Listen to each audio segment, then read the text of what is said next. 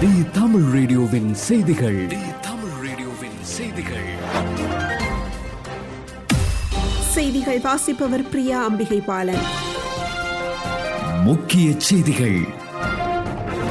America Moderna Covid nineteen தடுப்பூசியை பதினெட்டு வயதுக்கு மேலுள்ள பெரியவர்களுக்கு செலுத்த முழு ஒப்புதல் வழங்கியுள்ளது. அமெரிக்க உணவு மருந்து நிர்வாக அமைப்பு இதனை தெரிவித்துள்ளது.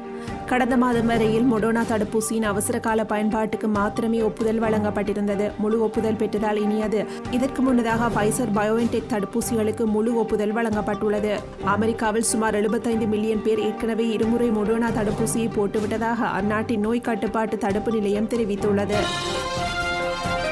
அமீரக செய்திகள்.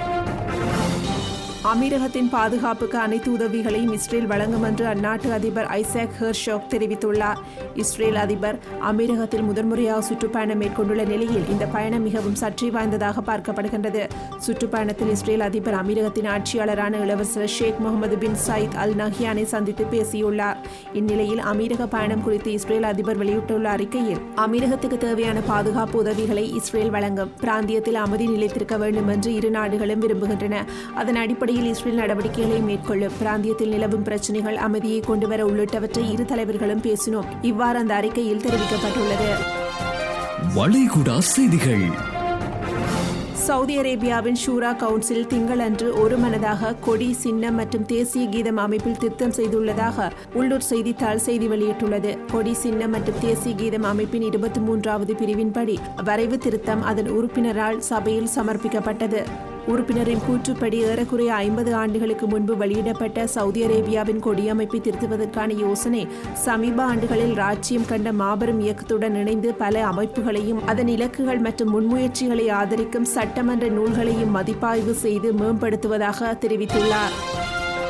இந்திய செய்திகள் விரைவில் இந்தியாவில் ஐந்து மாநிலங்களில் பதினாறு புதிய விமான நிலையங்கள் கட்டப்படும் என்று விமான போக்குவரத்து துறை அமைச்சர் ஜோதிராதித்யா சிந்தியா தெரிவித்துள்ளார். இது குறித்து பேசிய அவர் மத்திய பிரதேசத்தில் உள்ள ரேவாவில் விமான நிலையம் கட்டப்படும் என்று குறிப்பிட்டார். அதேபோல் சத்தீஸ்கரில் உள்ள அம்பிகாபூர் பிலாஸ்பூர் மற்றும் ஜக்தால்பூரில் விமான நிலையங்கள் கட்டப்படும் என்றும் பேசிய அவர் உத்தரப்பிரதேசத்தில் ஒன்பது விமான நிலையங்களும் மகாராஷ்டிராவில் இரண்டும் ராஜஸ்தானில் ஒன்றும் கட்டப்படும் என்றும் தெரிவித்தார்.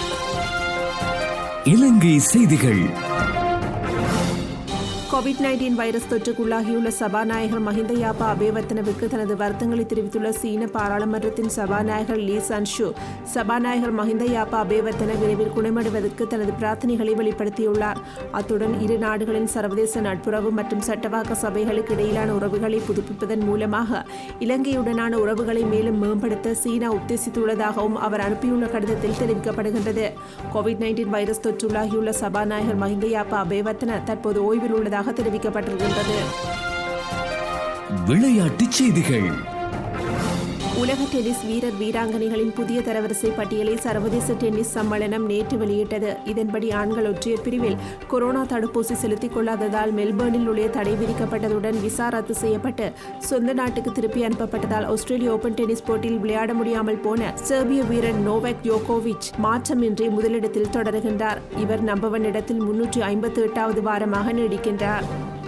இத்துடன் தி தமிழ் ரேடியோவின் மதியம் மூன்று மணி செய்தி அறிக்கை நிறைவு பெறுகின்றது. தொடர்ந்தும் ஆர்ஜி ஹாசினியுடன் பாட்டு பாக்ஸ் நிகழ்ச்சியோடு இணைந்திருங்கள்.